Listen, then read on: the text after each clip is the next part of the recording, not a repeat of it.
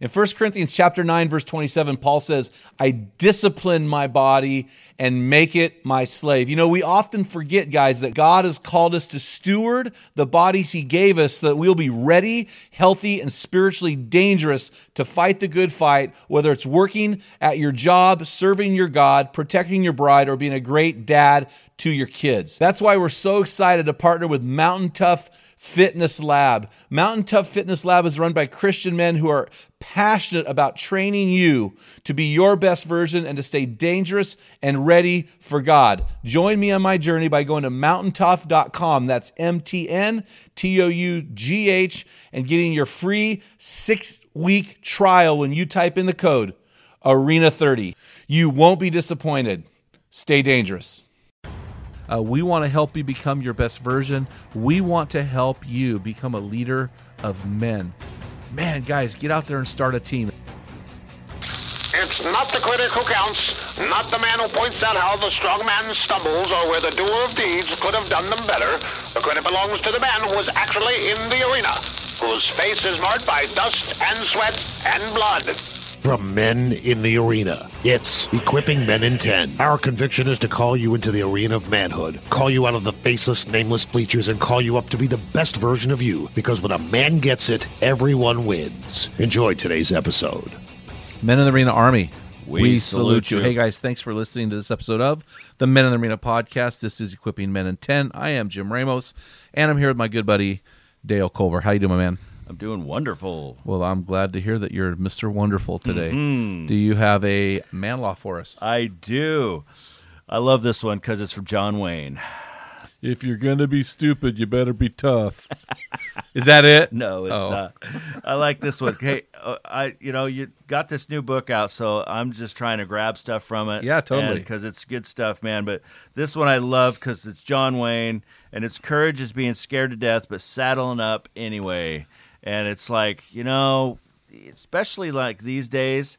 You might be working from home. Get out of bed anyways. Put the pants on and get ready to rock and roll and conquer your day. And not, not don't sit around in your jammies all day long and moping around. Get up and go after it. Um, there's things that are going to happen in life that kind of suck, but just get up and get after it. And so don't live defeated. No, I think that's good. I mean, I, I keep hear, seeing these Facebook and or Instagram posts coming across, you know, saying things like "fear is an illusion," "fear is a myth," "fear is an acrostic, false reality appearing real," and all of those are not true. Fear is a real thing, based on real, oftentimes on real circumstances. There are real fears out there. You're gonna die if you jump off a cliff you will you will splat. I mean there are certain things out there that if you point a loaded gun at your friend and pull the trigger they will you know there are certain things out there that are reality. There are certain I, we have a guy coming on our podcast. He got attacked by a mountain lion last week uh, elk hunting.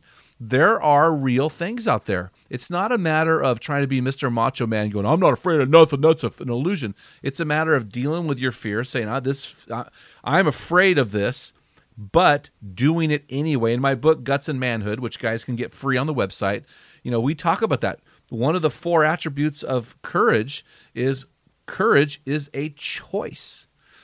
The only reason courage is a choice is because you're experiencing fear at the time. If you don't have any experience of fear or anxiety or trepidation, there's no use to, there's no reason to choose courage, mm-hmm. right? So that's really good, man. I appreciate that. Hey, I want to jump into the meat of the podcast. Uh, we are we are in October. We are in the middle of teams launching, uh, churches opening up. You know, people trying to find creative ways in the midst of COVID nineteen to to stay connected. And one of the things I want to talk to men about is men have this fear. You're talking about fear. Men are afraid of leading other men. One of the things I hear all the time when I ask guys to start a group is, "Oh man, I can't, I can't do that." And I go back to one of my favorite man movies, Braveheart. William Wallace said, "People don't follow titles; they follow courage." And so, courage is that guy who says, "I want to be a leader of men." If you're a man, you're a leader. God has called you to lead your family. He's called you to lead, you know, your wife. He's called you to lead. But where men shrink back is when they're called to lead other men. And so I want to help guys lead other men. I've got a real simple recipe for guys to help others lead. So I want to give you eight, we call these our eight launch steps.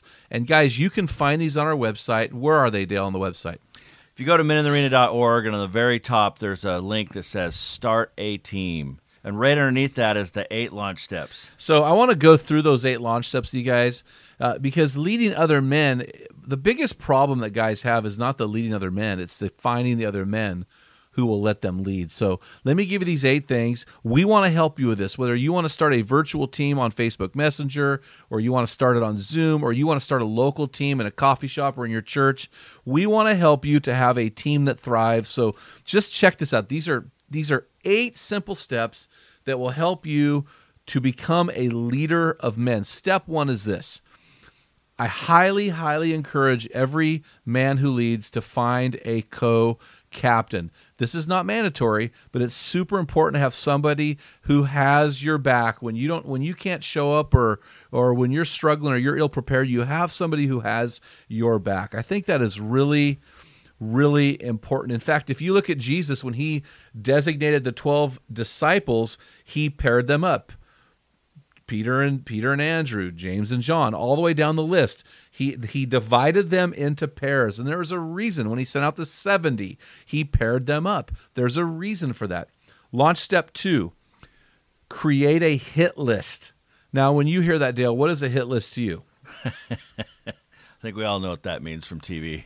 Who are you going to whack? Yeah, you're, yeah, but but how? what does it mean in the context of a small? you got them in your in your sights and zeroing in, and these are the guys that you're going to ask to come on your team. And so, when you made your hit list, are they usually bigger than the group is going to be, or smaller? Oh, sure, because you're going to have a lot of guys that a lot of guys that can't do that certain time, and you, yeah, So you're going to create a hit list of men that, in fact, Jesus had a hit list. Did you know that? In Luke chapter 6, verses 12 through 16, it says, One of those days, Jesus went out to the mountainside to pray, and he spent the night praying to God. When morning came, he called his disciples to him and chose 12 of them who he designated apostles. So Jesus had all of these guys that are around him and probably women, and then from them he chose his 12. So your hit list is this big list of potential guys that you're going to have on your team, and then you narrow that down in launch step three, we, we encourage guys to pray in that process and ask God, and then and and basically by step three, they've narrowed down their guys they want to invite, and step three is what we call the call. They actually pick up the phone or text the guy, or somehow they connect with the guy. They call him, and they already have the date, the time, and the place of the first meeting ready. So they hey hey buddy, we're going to be meeting at Sunday morning, seven thirty at the church. Uh, love to have you there. We're going to meet at six o'clock in the morning on Tuesdays at the coffee shop, and we just want to invite you to this this small group where we're going to lock arms together. We're going to lock shields together, and we're just gonna we're just gonna really become our best versions in Jesus. And they call the guy and they invite them to that first meeting. So that's the step three. Step four is once they have all of these guys who, who have given their yes, they create a list. I'm my my team is on Telegram. We have a Telegram list and we have a thread that never stops going. These guys, if I miss a day, I've got hundred messages on there from this one thread of guys from all over the country. Uh, texting works good. Uh, Facebook Messenger works well, but some create a list where you have immediate access to your guys. That's really really important. So you create your hit list, you make the call, you have your team list, and then the fifth step is this. This is really important, I think. This is what we call our team potluck. Set a date on the calendar, invite the dudes. If they are married, invite their wives. If they have a girlfriend, invite their girlfriend and have a team potluck. And what we have found is the women usually have questions.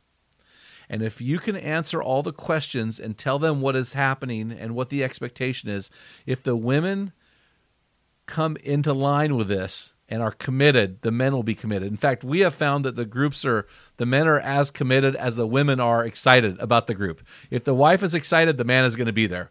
And so we really it's really really important guys to have that team potluck. So, uh, and we can help you out. There's an agenda on our website that'll show you exactly how to do that.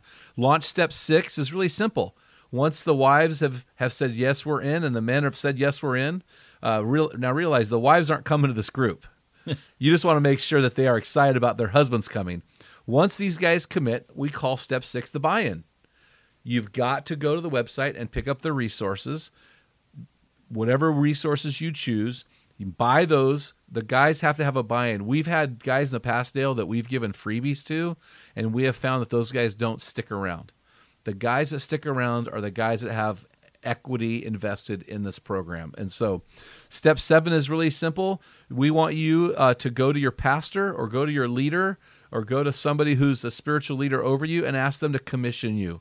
I don't know if you know this, but in the Bible, uh, Jesus was commissioned, the Apostle Paul was commissioned, all of the apostles were commissioned, Joshua was commissioned by Moses. I mean, every, all throughout the Bible, we see this commissioning, and it's really important to get you in front of a body of believers and have somebody commission you and speak words of affirmation over you.